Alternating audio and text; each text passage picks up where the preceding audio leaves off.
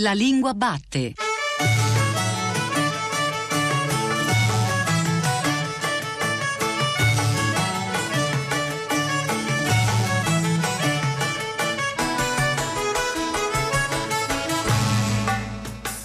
Buongiorno alle ascoltatrici e agli ascoltatori che ci stanno seguendo su Radio 3. Io sono Giordano Meacci e questa è La Lingua Batte, la trasmissione che ogni domenica va alla scoperta della lingua italiana. Oggi, 8 dicembre, la seconda puntata speciale della Lingua Batte. Da oggi fino al 29 dicembre, per quattro settimane, grazie alle preziose cure di Manuel De Lucia, vi racconteremo nel dettaglio i lavori del Festival della Lingua Italiana Treccani Le Parole Valgono, che si è tenuto a Lecco tra il 4 e il 6 ottobre 2019.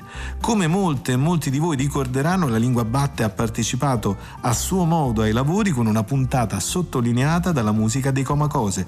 Oggi, attraverso la prima parola del giorno, Verità, saremo accompagnati dalla voce di Valeria della Valle e dalla sua mappa linguistica. Dalila Bachis darà il suo contributo alla disamina di coesivi e di connettivi, Maurizio Ferraris e Cristina Faloci declineranno la loro versione della verità. Roberto Koch si occuperà della lingua narrativa della fotografia e la colonna sonora in versi per musica è come stato per venerdì 4 ottobre 2019 firmata da Manuel Agnelli. Verità è una parola impegnativa, lo sappiamo, ma dopo tutto, se ci pensiamo veramente, quale parola non lo è?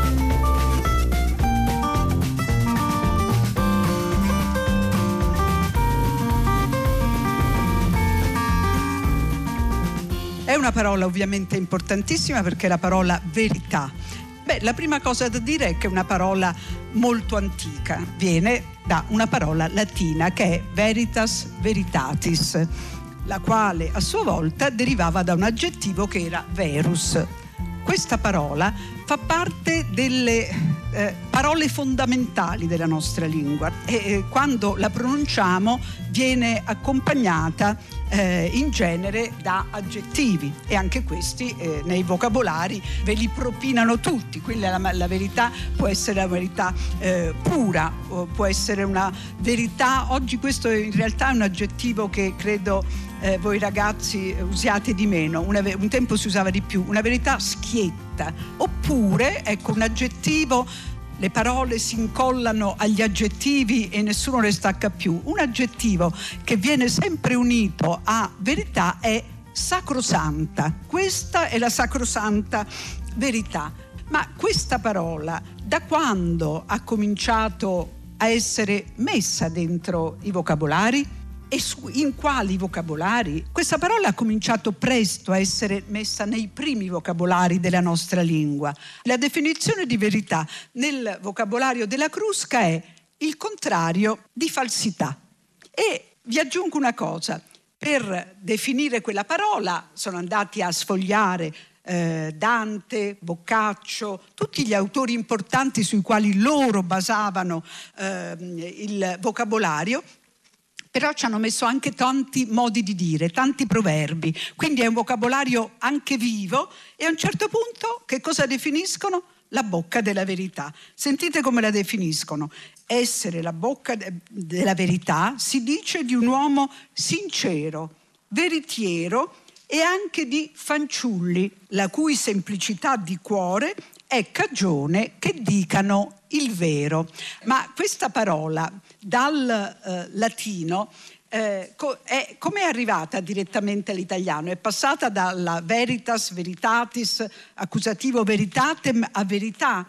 No, ha avuto, ha avuto anche eh, delle, quelle che noi chiamiamo varianti, ma per dirlo in maniera un po' più semplice, una forma un po' diversa, che è una via di mezzo tra il latino e l'italiano, e cioè veritade. E allora vi ho eh, riportato questi due esempi proprio per risalire al solito padre della nostra lingua, quindi al solito nostro amato Dante. E Dante eh, nella, nell'opera che si chiama Il Convivio, quindi una sorta di eh, banchetto della sapienza, era il Convivio, un trattato no? nel quale affrontava i temi filosofici più importanti, usava ancora vedete, all'uomo amore, alla veritade e alla virtude. Quindi le due parole erano ancora simili alle parole latine. E poi dopo passa pa- passano pochi anni, quando scrive la Divina Commedia e quindi il Paradiso, vedete che nell'ultimo verso questa natura, il suo fattore unita, qual fu creata, fu sincera e buona, che era la forma fiorentina, ma per se stessa fu ella sbandita di paradiso, però che si torse da via di verità e da sua vita. Ma a questo punto eh, devo anche soffermarmi su un'altra espressione totalmente nuova, nata da pochissimo tempo, dal 2016. Allora, cosa è successo nel 2016? E questo ve lo racconto proprio per farvi vedere che le lingue si evolvono continuamente e nascono nuovi modi, nuove parole, nuove espressioni che chiamiamo neologismi. Di solito dei neologismi si parla male, si dice che sono brutti, in realtà i neologismi servono a verificare che una lingua vive perché riesce a creare nuove parole. E allora da verità è nata questa espressione che è stata, pensate, talmente eh, detta e scritta che il più famoso eh, vocabolario del mondo, che è l'Oxford Dictionary, quindi un dizionario eh, scritto da tanto tempo, eh, con tanta sapienza, in inglese a Oxford, ha decretato che questa è la parola dell'anno. Ma attenzione, l'Oxford Dictionary è un dizionario della lingua inglese e l'espressione nasce da una parola, da un'espressione inglese. Noi l'abbiamo tradotta. L'espressione originaria, vedete, ricalcando l'espressione inglese post-truth, quindi post-verità. E allora non c'è niente di male, usiamo materiali italiani per dire un concetto che non è italiano all'origine, ma che è diventato universale. Quindi il, anche questo è il tipico caso di una espressione che in realtà è un'espressione che potremmo dire globalizzata, perché è usata in tutto eh, il mondo. Per dire che cosa? Arriviamo al, al, dunque, lo vedete nella definizione, tutto quello che sto dicendo l'ho, pre, l'ho preso dal, dal dizionario dei neologismi, quindi delle parole nuove della Treccani, affermazione che si appropria di una pretesa verità senza riscontro, quindi senza averne le prove, facendole eco, diffondendola e propagandola. E allora vedete che ci siamo ricongiunti con la post-verità a un tipo di diffusione di notizie false delle quali oggi si parla continuamente e anche lì si usa un'espressione inglese, no? le famose fake news, che noi potremmo tradurre tranquillamente come parole fandonia.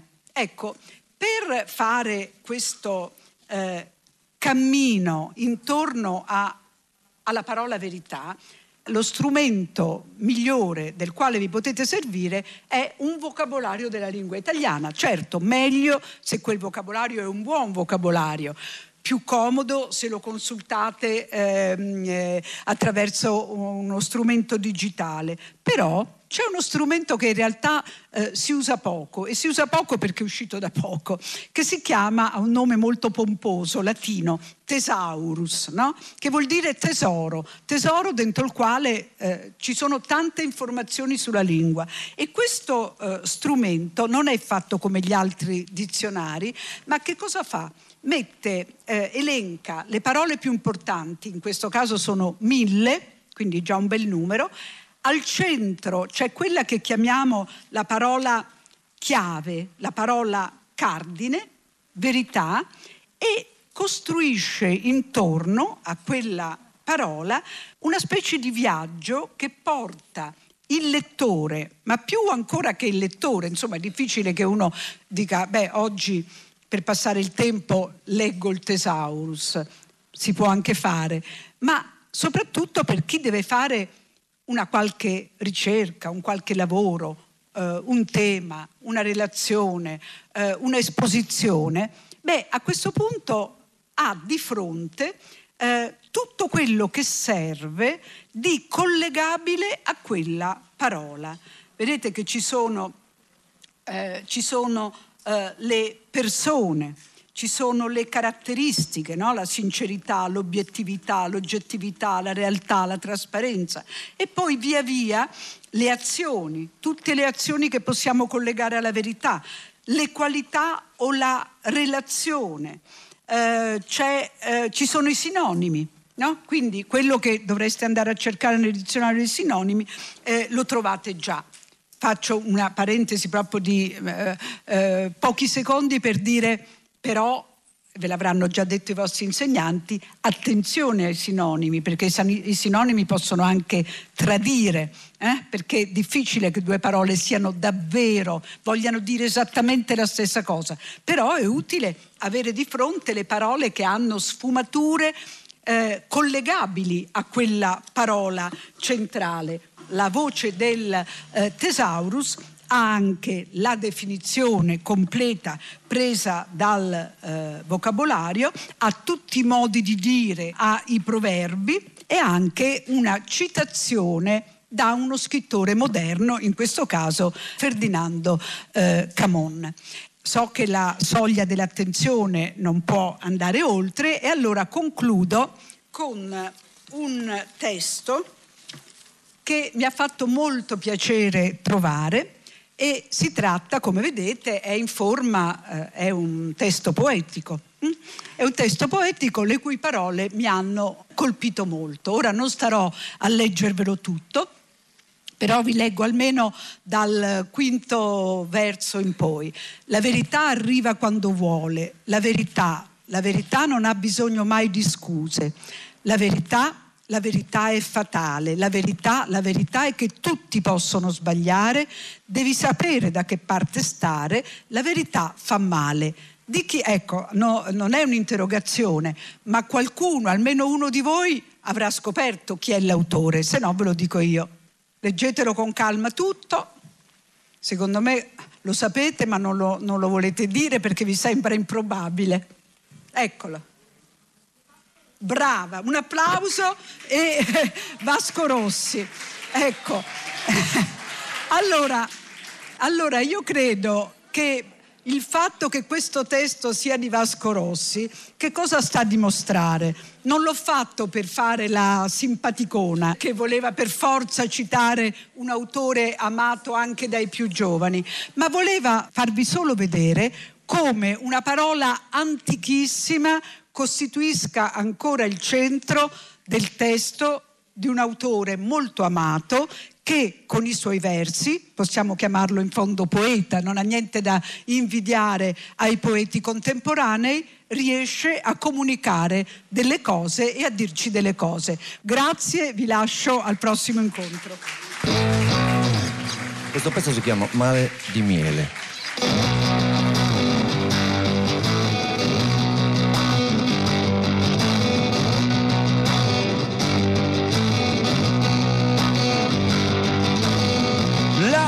Sicurezza un ventre tenero, ma è un demonio steso fra di noi. Ti manca e quindi puoi non crederlo, ma io non mi sentivo libero.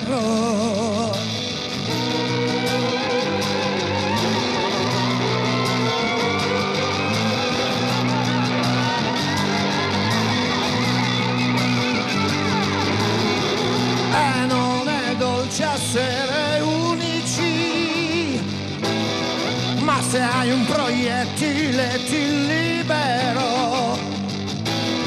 Gli errori veri sono più forti poi, quando fan finta di essere morti, lo sai. Apriti bene se ti senti fredda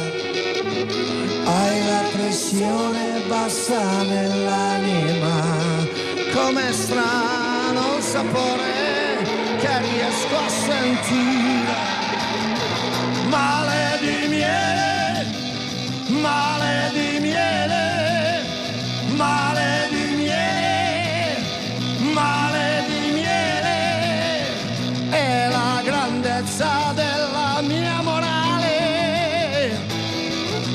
proporzionale al mio successo. Così ho rifatto ho letto al meglio sai che sembra non ci abbiamo dormito mai. Capiti bene se ti senti fredda hai la pressione bassa nell'anima, come strano sapore che riesco a sentire. Male di miele, male di miele, male di miele, male di miele, ti do le stesse possibilità. Al centro dell'inferno ti va.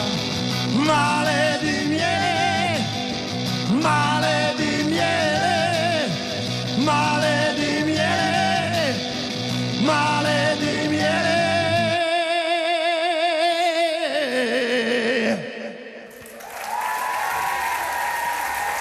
Grazie, Rodrigo Lerasmo al violino.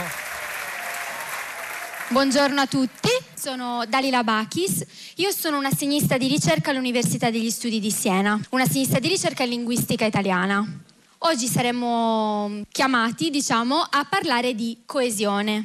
Che cos'è la coesione? Quindi la definizione vera e propria. Naturalmente voi sapete che le parole mh, raramente si trovano da sole, le parole si trovano all'interno di testi. Un testo può essere anche fatto da una sola parola, però è molto più frequente che i testi siano fatti da tante parole che vanno a comporre frasi e appunto più genericamente testi. Tra le varie caratteristiche che un testo deve avere, la coesione è senz'altro uno dei più importanti. La coesione cos'è? Non è altro che il rispetto delle relazioni tra le parole, per l'appunto, e le frasi che formano il testo. Ma perché la coesione è così tanto importante? Perché se un testo non è coeso, in molti casi è semplicemente inaccettabile in italiano cioè proprio non, noi, mm, chi è madrelingua italiano, che comunque conosce l'italiano, no, non riesce a accettare il testo. Vedremo anche degli esempi, un esempio. In altri casi può essere anche considerato accettabile, ma magari è poco chiaro o non è convincente. E noi tutti sappiamo che quando noi produciamo un testo, quello che vogliamo principalmente è essere capiti, quindi essere chiari, efficaci. Per essere chiari efficaci, perché il messaggio passi in modo trasparente ed efficace, è necessario che il testo sia coeso e spero di dimostrarvelo in questo breve tempo. Allora, come si ottiene questa famosa coesione? Allora, abbiamo tre strumenti principali. La concordanza morfologica, che è lo strumento base, i coesivi e i connettivi. Partiamo da naturalmente la base, la concordanza morfologica. La concordanza morfologica detta anche accordo. L'accordo è quello che ci fa capire quali parole vanno considerate insieme. Non so se vi sta sembrando una cosa strana, ma vi sembrerà subito ovvio quando vedrete questi esempi. Nell'esempio A voi leggete ho comprato due camicette per la mia ragazza. È molto carina. Se io vi chiedo chi è molto carina, voi cosa mi rispondete? La ragazza. Ovvio, no? Nell'esempio B ho comprato due camicette per la mia ragazza. Sono molto carine. Chi è carino adesso? Le camicette, ovvio. Il nostro cervello fa automaticamente questa associazione. Non dobbiamo neanche fermarci a pensare ragazza è un nome femminile singolare, allora si concorda con carina che è un aggettivo femminile singolare. Né camicette è un nome femminile plurale che si concorda con carine che è un aggettivo femminile plurale. Questa è una riflessione che possiamo fare successivamente, ma il nostro cervello automaticamente riconosce l'accordo.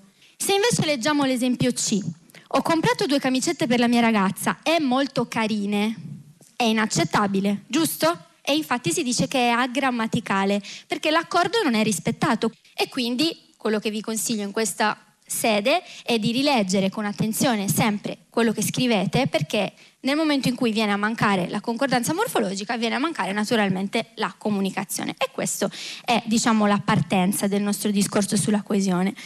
Ma passiamo a strumenti un pochettino più complessi. Allora, i coesivi più importanti che vi ho elencato qui sono la ricorrenza o ripetizione, la sostituzione, la riformulazione e l'ellissi. Ora andiamo a vedere tutti nel dettaglio. Partiamo dalla ripetizione. Allora, voi vi sarete già accorti in questi pochi minuti che io ho ripetuto tante volte la parola coesione. Chi c'era prima avrà sentito l'intervento della professoressa Della Valle, il bellissimo intervento sulla parola verità, e eh, avrà sentito la parola verità tante volte, decine di volte forse. Perché? Perché per rendere un testo coeso, e in particolare un testo orale, dove noi non possiamo tornare indietro a leggere come nel testo scritto, ma dobbiamo sempre eh, essere con, costantemente stimolati su quella che è l'argomento chiave, è necessario ripetere le parole. La ripetizione è necessaria, soprattutto nei testi che hanno uno scopo didattico o scientifico. Allora, perché, forse vi starete chiedendo, ma ve lo chiedo intanto io, perché a scuola spesso ci dicono, vi dicono, ci hanno detto, di non ripetere, di non abusare della ripetizione, ma di sostituire le parole con dei sinonimi, di sostituire le parole con dei pronomi, eccetera. Forse vi hanno detto che perché il testo così è più bello se non ripetiamo sempre la stessa parola. In realtà è vero, ma soprattutto è vero che quando si abusa della ripetizione il testo non solo è meno bello, ma è anche meno efficace. E per dimostrarvelo vi ho portato un esempio proprio di un prodotto scolastico, perché questo è un, un, brano da un vero e proprio tema di un ragazzo delle superiori a cui viene chiesto di sviluppare una traccia sulla musica. Allora, secondo me la musica è molto importante, specialmente per i giovani, perché dà modo di sfogarsi, di esibirsi e di conoscere nuova gente. Molti, specialmente giovani, criticano la gente a cui piace la musica antica, come valzer, tanghi, polche, mazurche, eccetera. Io non sono dello stesso parere, perché anche ai loro genitori, penso, piace questa musica. Queste persone dicono che la musica antica è brutta solo per far vedere che sono moderni e che capiscono qualche cosa della musica. Tra i tanti tipi di musica che conosco, quella che preferisco è la musica moderna. Io preferisco questa musica perché è una musica che piace a tutti, perché è piena di cose strane e anche perché se si va in discoteca discoteca o in qualche locale dove si balla, si ascolterà e si ballerà questo tipo di musica. Io ascolto sempre la musica, specialmente quando studio e la sera prima di andare a letto.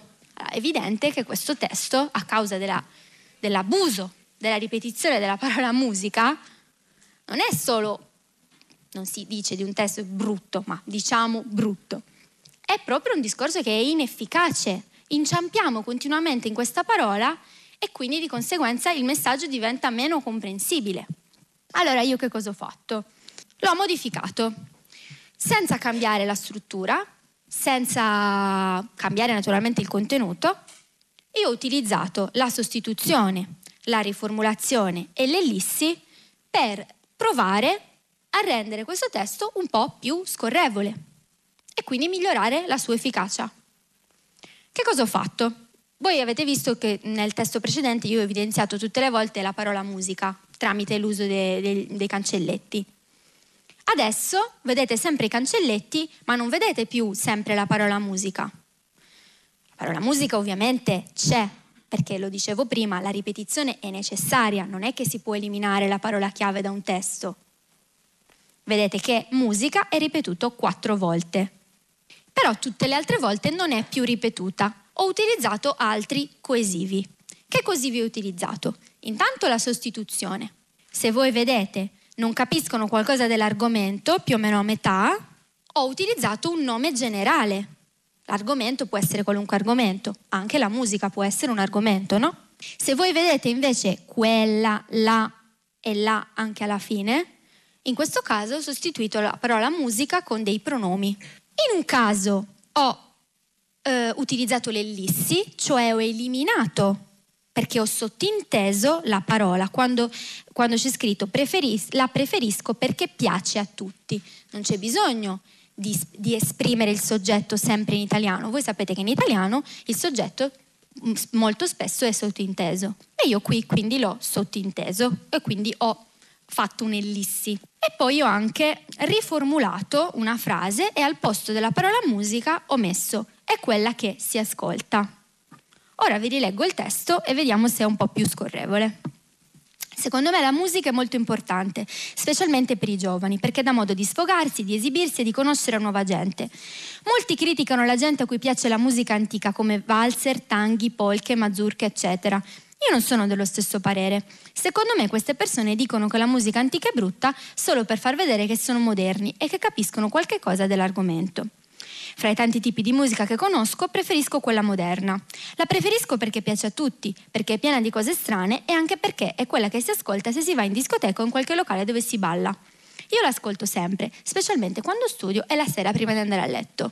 Allora, voi vedete che in questo modo il testo eh, scorre di più, no? È più comprensibile anche. E forse qualcuno di voi avrà notato che in realtà io ho fatto anche un'altra piccola modifica, che però non ho segnalato perché non ha tanto a vedere con la coesione del testo quanto con la coerenza. Se voi vedete nel punto 2, l'autore di questo testo dice io non sono dello stesso parere perché anche ai loro genitori penso piace questa musica. Queste persone dicono che la musica antica è brutta solo per far vedere che sono moderni. Ora, questo testo non è molto coerente. Perché? Perché per il ragazzo un conto è il rispetto dei gusti musicali dei genitori. Un conto è essere dello stesso parere di coloro che criticano la musica antica. Lui ha questi due pensieri li ha fusi in un unico enunciato che però manca di coerenza, perché la critica nei, nei confronti di chi critica la musica antica è il fatto di volersi vantare di essere moderni e infatti io così nel testo successivo ho collegato.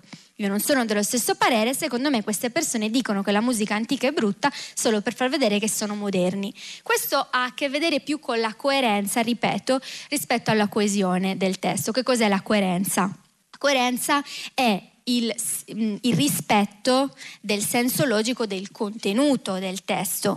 È facile, sai, averti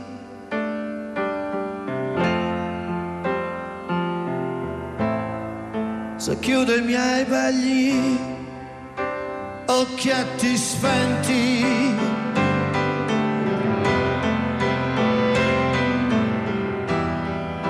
E cerco su di me la tua pelle che non c'è, poi dentro in fondo dentro lo sai soltanto per capire chi sei. Forse sei un congegno che si spegne da sé. Forse sei un congegno che si spegne da sé. Forse sei un congegno che si spegne da sé. Forse sei un congegno che si spegne da sé e puoi maledire la tua bocca.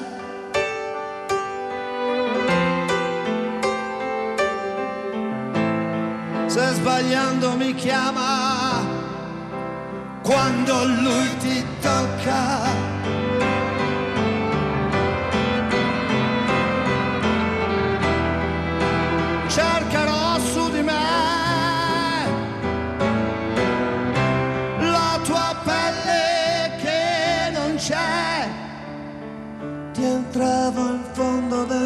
Sai, soltanto per capire chi sei. Forse sei un congegno che si spegne da sé. Forse sei un congegno che si spegne da sé. Forse sei un congegno che si spegne da sé forse sei un congegno che si spegne da sé.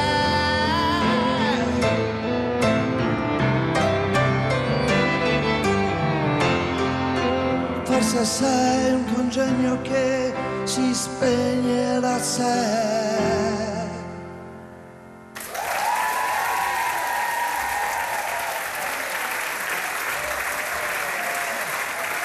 Continuiamo questo viaggio intorno alla parola verità. Presento naturalmente il professor Maurizio Ferraris che come molti di voi sapranno insegna filosofia teoretica all'Università di Torino, dirige il laboratorio di ontologia eh, nella stessa università, è autore di numerose pubblicazioni, oltre a una sessantina di titoli che sono stati anche eh, tradotti all'estero, diciamo è un animatore eh, da filosofo del dibattito culturale eh, contemporaneo e si è occupato in particolare del concetto di verità e di post-verità eh, in uh, un libro recente che appunto si intitola Post verità e altri enigmi. Adesso il professore ci eh, illustra quello che eh, da questo libro che è uscito nel 2017 ha eh, sviluppato come tipo di riflessione appunto sul concetto e sulla parola verità.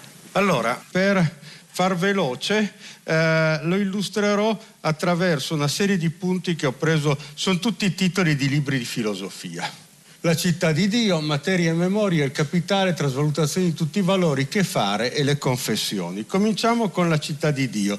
Perché eh, è importante la città di Dio? Perché la città di Dio, come eh, probabilmente molti di voi sanno, è questo libro in cui Agostino, con un ottimismo a tutta prova, visto che l'impero romano stava andando a rotoli, ha scritto eh, questo libro in cui diceva guardate, sembra che le cose vadano male, ma in realtà c'è uno sviluppo, una, una linea positiva e produttiva che va verso in avanti, va verso l'avvenire che promette qualcosa di buono. Questa filosofia della storia, una filosofia della storia progressiva, è stata dominante all'incirca fino agli ultimi secolo, secolo e mezzo.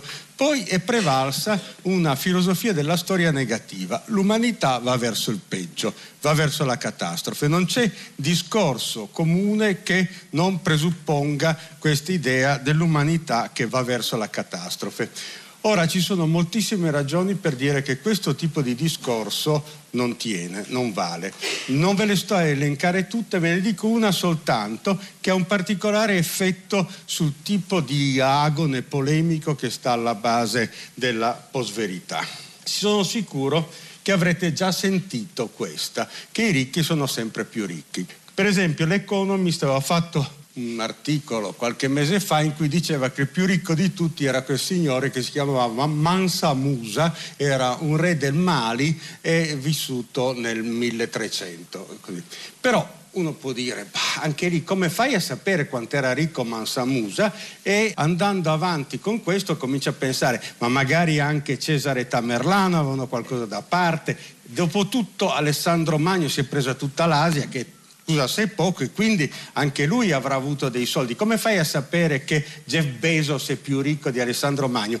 Prescindendo dal fatto che non è solo una questione di soldi, per esempio Alessandro Magno o Tamerlano se gli andava poteva far ammazzare 10.000 persone e non gli dicevano niente, invece Jeff Bezos ha dovuto dare un quarto di tutti i suoi beni alla moglie in caso di divorzio, quindi eh, è, molto più sottoposto a delle leggi di quanto non sarebbero eh, questi qua. Quindi in realtà la frase eh, i ricchi sono sempre più ricchi è una frase priva di senso, il cui unico risultato è dire che stiamo andando verso il peggio. La frase i poveri sono sempre più poveri, che sarebbe il correlato logico di tutto questo, è semplicemente falsa invece perché eh, nell'Ottocento eravamo un miliardo, adesso siamo 7 miliardi, significa che la soglia della fame è superata e per inciso tutti i presenti non tutti presenti, ma molti dei presenti eh, in questa sala, a cominciare da quello che vi parla, eh, in epoche non molto lontane non ci sarebbero stati perché erano morti. Cioè tutti, viviamo tutti più a lungo di eh, questo. Quindi sostenere che i poveri sono sempre più poveri di nuovo è falso. Cos'è il risultato di una visione di questo genere? Un tono apocalittico che genera il complottismo, l'idea di un disegno universale per lo sfruttamento e quindi il terreno fertile per la post-verità. Veniamo invece alle cose che sono successe davvero ed è materia e memoria.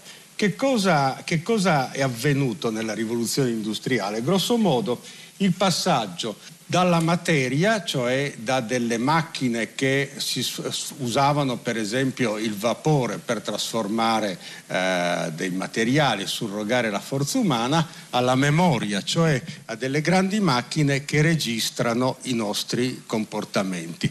Registrano i nostri comportamenti permettendo con questo di produrre delle forme di automazione, cioè le macchine diventeranno molto brave a produrre delle cose, stanno già producendo delle cose molto bene, semplicemente perché imparano con una grande memoria dall'esperienza. Questo, questo è tutto. La cosiddetta intelligenza artificiale non è nient'altro che memoria, ma tenete presente che anche la cosiddetta intelligenza naturale non è nient'altro che memoria come spesso succede, il post-veritativo è grossomodo un paranoico che pensa che ci sia un complotto universale e solo lui ha capito come stanno veramente le cose, quindi la terra è piatta, i vaccini, eccetera, eccetera, eccetera. Allora, però non è che il paranoico sia immediatamente riconoscibile, c'è un sacco di professori o di persone anche pensose, di persone, professori paranoici oltretutto ce n'è tantissimi, ma comunque eh, eh, un sacco di persone in generale che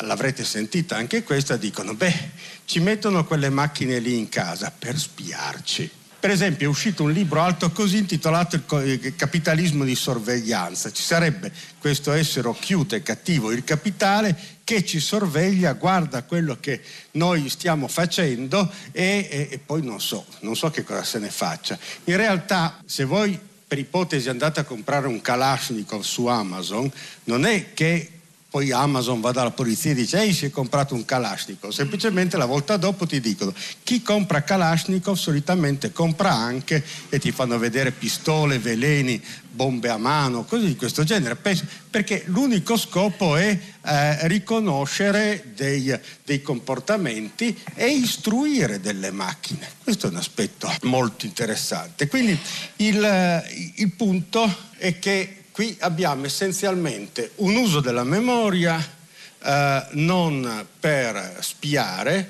ma per automatizzare e ovviamente per vendere, nel senso che eh, sai cosa sono i comportamenti e vendi meglio. Quindi però qui c'è già un, un punto. I ricchi sono sempre più ricchi, allora odio sociale. Poi Secondo elemento, ci spiano, non paghi di essere ricchi, quindi altro odio sociale con una variante di paranoia eh, così. Terzo, il passaggio dalle merci ai documenti, cioè una volta eh, le merci venivano eh, prodotte eh, attraverso delle operazioni meccaniche, adesso vengono trattate come dei documenti e soprattutto la cosa interessante è questa, e cioè che la grande merce fondamentale che producono gli umani sono dei documenti. Le macchine fanno le merci tradizionali, gli umani fanno dei documenti, cioè si mandano dei messaggi, consumano e consumando lasciano le tracce del loro consumo, cioè generano delle informazioni sul loro consumo e sempre più sarà così. È chiaro che col tempo crescerà l'automazione e sta già crescendo adesso, scompariranno tantissimi lavori, come sono già scomparsi, ci sarà un sacco di gente disoccupata, questa gente disoccupata avrà un computer e farà delle ipotesi complottiste, tutto il tempo è difficile fare delle ipotesi complottiste alla catena di montaggio. Da questo punto di vista una buona interpretazione della post-verità potrebbe essere quella di una manifestazione di rabbia sociale, nel senso che si dice la verità è qualcosa che viene forgiata e spacciata come tale dei poteri forti. Noi abbiamo le nostre verità alternative Altro punto, nel momento in cui, quindi noi dobbiamo immaginare un'automazione sempre crescente che fa sì che l'unica merce prodotta dagli umani sono i documenti. Questa produzione di documenti da parte degli umani comporta un passaggio dal lavoro alla mobilitazione, cioè una volta c'era una grandissima differenza fra il tempo del lavoro e quello della vita, adesso invece non c'è nessuna differenza e soprattutto c'è questo problema, cioè hai un lavoro che non è più evidentemente fatica e alienazione, è produzione di valore, però non viene riconosciuto come lavoro. Questo è il punto eh, fondamentale che sta alla base della rabbia, perché indubbiamente abbiamo assistito alla scomparsa della fatica. La gente adesso corre, vediamo la gente correre, 50 anni fa non la vedevamo perché smaltivano le calorie in eccesso in altro modo. Però contemporaneamente abbiamo l'inizio del lavoro come produzione di valore anche nel momento in cui apparentemente non lavori. Spesso si ha quella nostalgia del lavoro di una volta che ricorda un passo molto bello di Cartesio che parla della, del marito affettuoso e affezionato che piange alla morte della moglie ma non sarebbe così contento se risorgesse. Ed è un po' lo stesso fenomeno che si ha nei confronti appunto del lavoro, del posto fisso, di tutte queste cose. Sembra una cosa, però nessuno davvero ci vorrebbe tornare.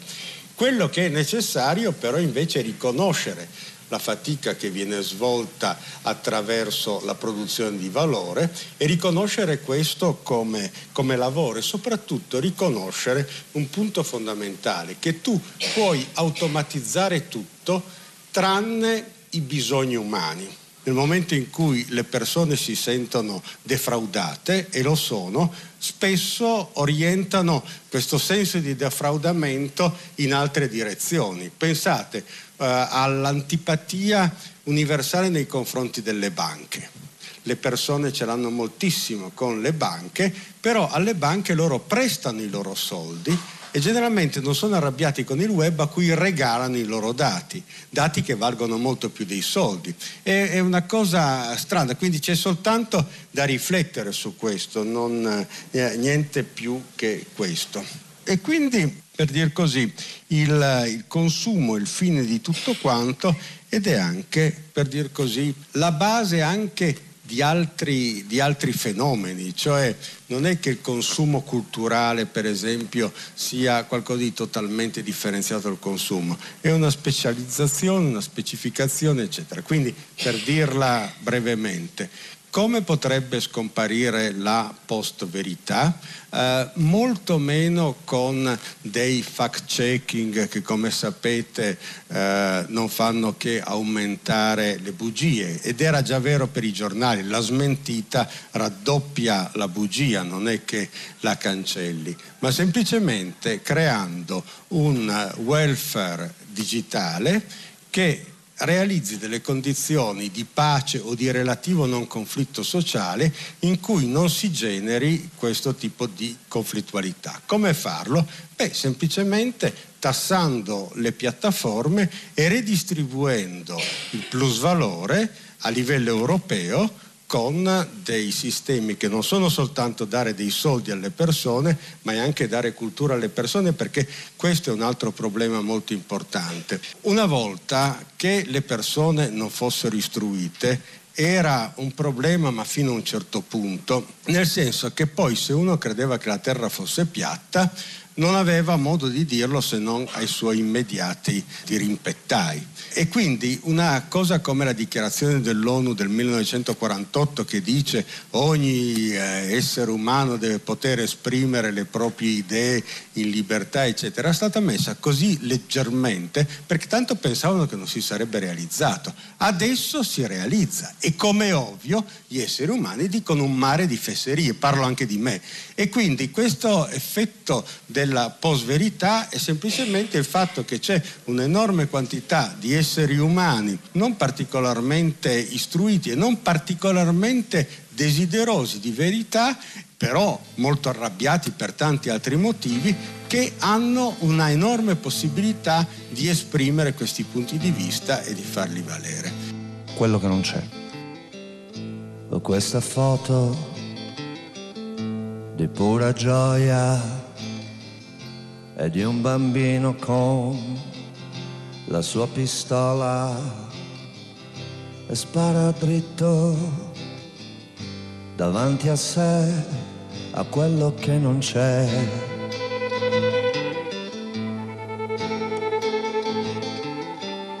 Ho perso il gusto, non ha sapore quest'alito di angelo che mi lecca il cuore, ma credo di camminare alto sull'acqua e su quello che non c'è.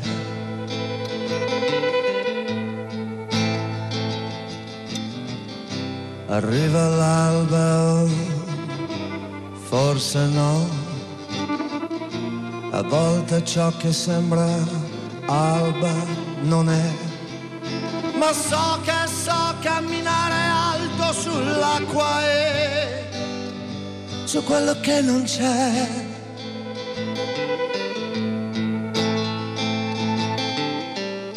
Rivuoi la scelta, rivuoi il controllo, rivoglio le mie ali nere, il mio mantello, la chiave della felicità e la disobbedienza in sé a quello che non c'è.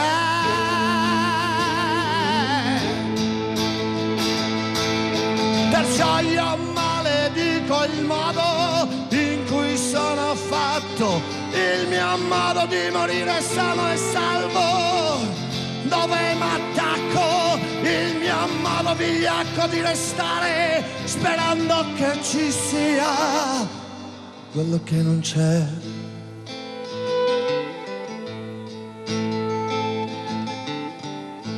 Curo le piante saranno forti se riesco ad ignorare che gli alberi sono morti. Ma questo è camminare alto sull'acqua e su quello che non c'è.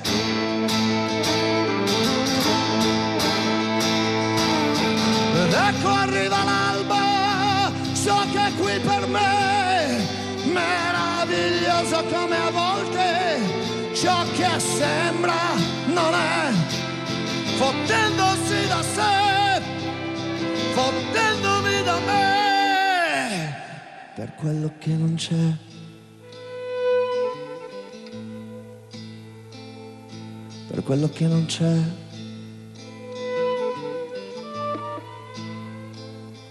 Per quello che non c'è. Per quello che non c'è.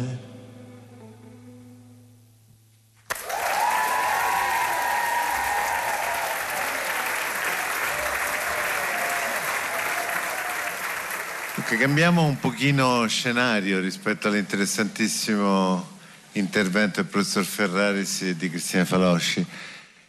Portare dentro a un eh, dibattito di questo tipo, dedicato alla lingua italiana e alla fotografia, è un segno di cambiamento per me, credo anche per molti appassionati, molto importante, ma credo anche utile per, per poi in generale chiunque si occupi poi di un'evoluzione del nostro costume, della lingua e di tutto quello che significa. Il mio intervento verte su appunto la fotografia come lingua narrativa, non come prova di verità. Ora partiamo da questo, la fotografia non dice per forza ciò che non è più, ma soltanto sicuramente ciò che è stato però. Questo lo dice Roland Barthes nella sua Camera Chiara. Non siamo abituati noi come italiani a considerare la fotografia una lingua vera e propria, perché il nostro paese ha fatto sempre prevalere su tutto la parola. Roberta Valtorta, storica e critica di fotografia, rammenta come il neoidealismo di Croce, che presuppone una divisione tra arte e tecnologia, proponga una prospettiva per cui la fotografia soffrirebbe di un inguaribile difetto a causa della sua stretta correlazione con la tecnica, che andrebbe a inficiare la bontà dell'arte. L'Italia è un paese troppo carico d'arte e di bellezza perché l'espressione umana possa sopportare l'aiuto di una macchina o l'arte possa accettare di ridursi a riproduzione meccanica. Il tema di oggi però, la verità, ci impone un confronto con la fotografia anche a partire dalla errata presunzione che la fotografia possa essere il linguaggio della verità, cosa di cui ormai dovremmo aver imparato a diffidare. Come ha affermato uno dei nostri fotografi più importanti, Ferdinando Scianna, la fotografia mostra, non dimostra. La funzione ideologica di una fotografia, non diversamente in questo caso da qualsiasi altra immagine, viene generata dal testo che virtualmente ognuna di esse contiene. Nel caso di una fotografia il testo che aveva in mente chi l'ha scattata, ma soprattutto l'interpretazione che chi la usa e chi la riceve danno di quella immagine. È certa, d'altro canto, l'irriducibile ambiguità della fotografia quando essa viene utilizzata non per documentare una cosa, un fatto, ma per dimostrare una tesi, magari, facendo riferimento a modelli e a immagini già note. Per comprenderne bene la natura e gli usi, per saperla leggere, le fotografie vanno lette, bisogna riportare la fotografia alla sua natura di linguaggio che in quanto tale può mentire come dire la verità. Bisogna imparare a leggere la fotografia di nuovo, conoscerne le sue regole grammaticali, approfondirne le sue derivazioni. Insomma, quello che dobbiamo sapere è che la fotografia, come tutti i linguaggi, va presa con le pinze, che non può essere in sé prova e dimostrazione di alcunché, perché quello che prova è quello che mostra, non quello che significa. Questa consapevolezza, tuttavia, non elimina nella natura specifica della fotografia il suo residuo di documento tecnicamente ineliminabile. In una generale definizione della fotografia, essa è forma generata dall'istante e istante generato dalla forma. Tutto è dovuto all'istante. L'aggettivo istantanea, giustamente, a buon diritto, è diventato un sostantivo. Tutte le fotografie, anche le fotografie messe in posa, anche le nature morte, anche i monumenti, sono istantanee per eventi di luce, di spazio, di geometria e d'animo anche impercettibile, quello che corre tra la realtà e l'occhio del fotografo e che l'occhio del fotografo trasferisce all'occhio della macchina, attiene alla casualità e se si vuole alla fatalità. Il fatto che il fotografo non si trovi a guardare da un'altra parte, che colga quel momento che è irripetibile e insostituibile, quella forma generata dall'istante e quell'istante generato dalla forma, si costituisce in fatalità, in vocazione, in stile. Il fotografo, quando affronta il reale, dunque, non si appresta a compiere un'indagine sistematica, non fa una verifica sul campo a partire da un'idea teorica, né si impegna nella dimostrazione di qualunque cosa, di alcunché. Semmai si pone nella condizione di constatare la realtà e di costruirne il ricordo, la memoria.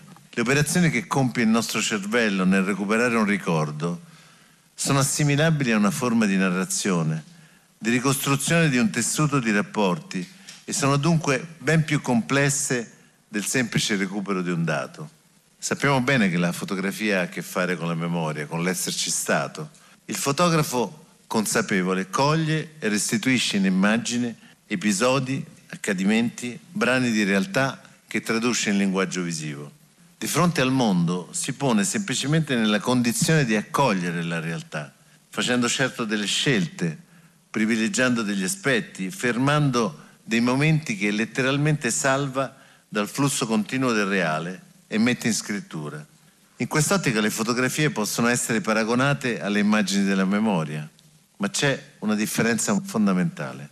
Mentre le immagini della memoria sono il residuo di un'esperienza umana, sono il residuo di un'esperienza continua, una fotografia isola le sembianze di un istante staccato, ma nella vita il significato non è istantaneo. Viene scoperto perché mette in connessione e non può esistere senza sviluppo. Senza una storia, senza una rivelazione non c'è significato.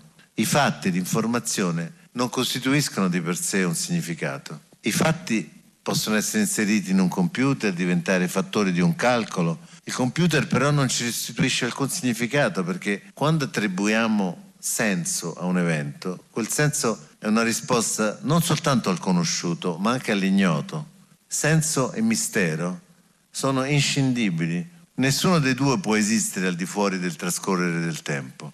La certezza può essere istantanea, il dubbio richiede la durata il significato è figlio di tutti e due.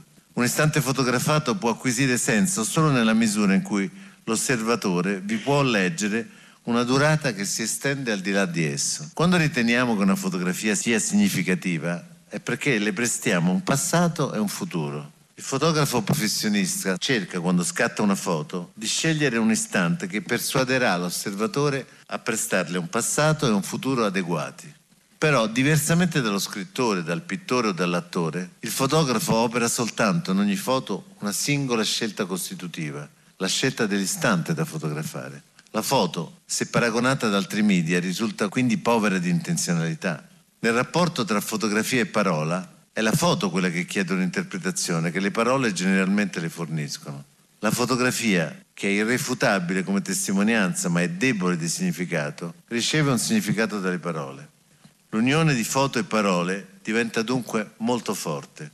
Una domanda aperta riceve una risposta assolutamente esaustiva. Nella creazione della nostra collana in parole abbiamo voluto dare dimostrazione di questa pratica letteraria nuova e che suggerisce nuove interpretazioni, nuove modalità di narrazione, di racconto e anche una scommessa. Se una fotografia può valere mille parole, come siamo usi tutti a pensare secondo un normale detto comune, proviamo allora a declinarle quelle parole, a riconoscerle, a esaminarle se già esistono, a vedere se sono interessanti e quale significato aggiungono e proviamo anche a capire perché a volte le parole si accompagnano a un'immagine che non sempre è verificabile con un esempio pratico. Barthes scrivendo sulla fotografia parlava di umanità che si imbatte per la prima volta nella sua storia in messaggi senza un codice. Quindi la fotografia non è l'ultimo termine della grande famiglia di immagini, corrisponde a un mutamento decisivo dell'economia dell'informazione.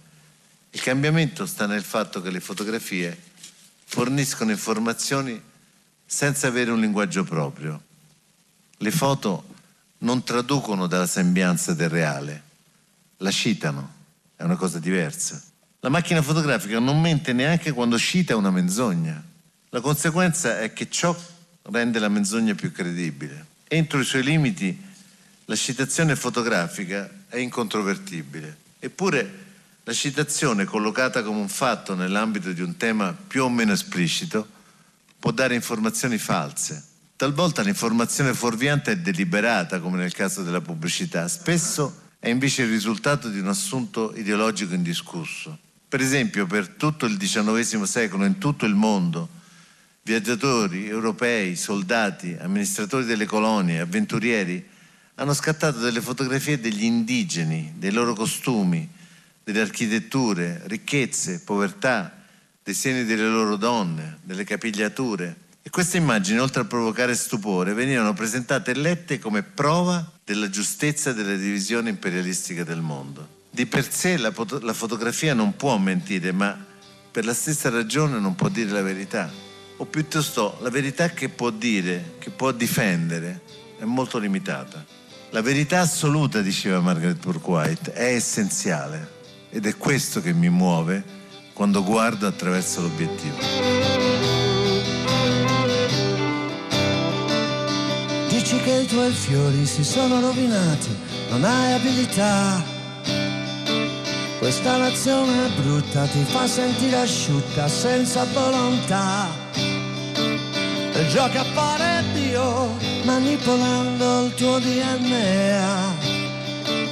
Così se vuoi cambiare, invece resti uguale per l'eternità. Ma non c'è niente che sia per sempre,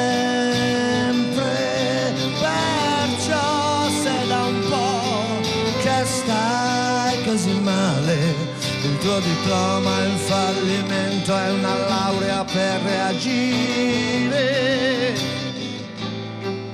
puoi fingere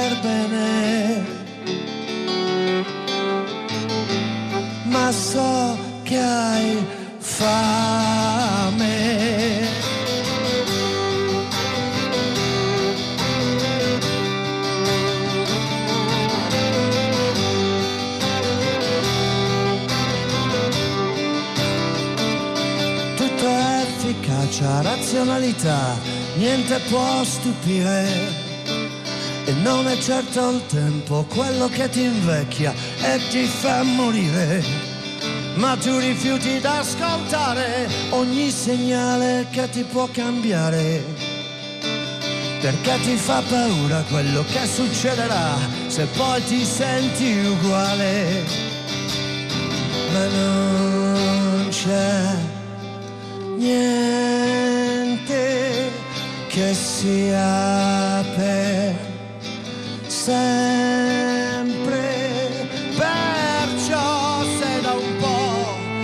stai così male, Il tuo diploma in fallimento è una laurea per reagire. Sai fingere bene. Ma so che hai fame.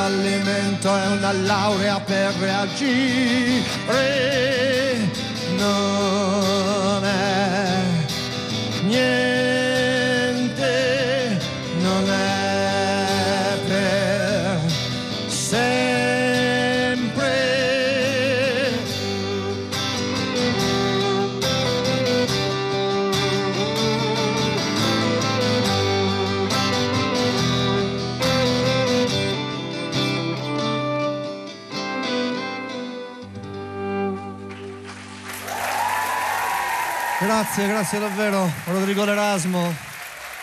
Grazie mille per essere stati qua stasera. Grazie per averci invitato. Grazie davvero.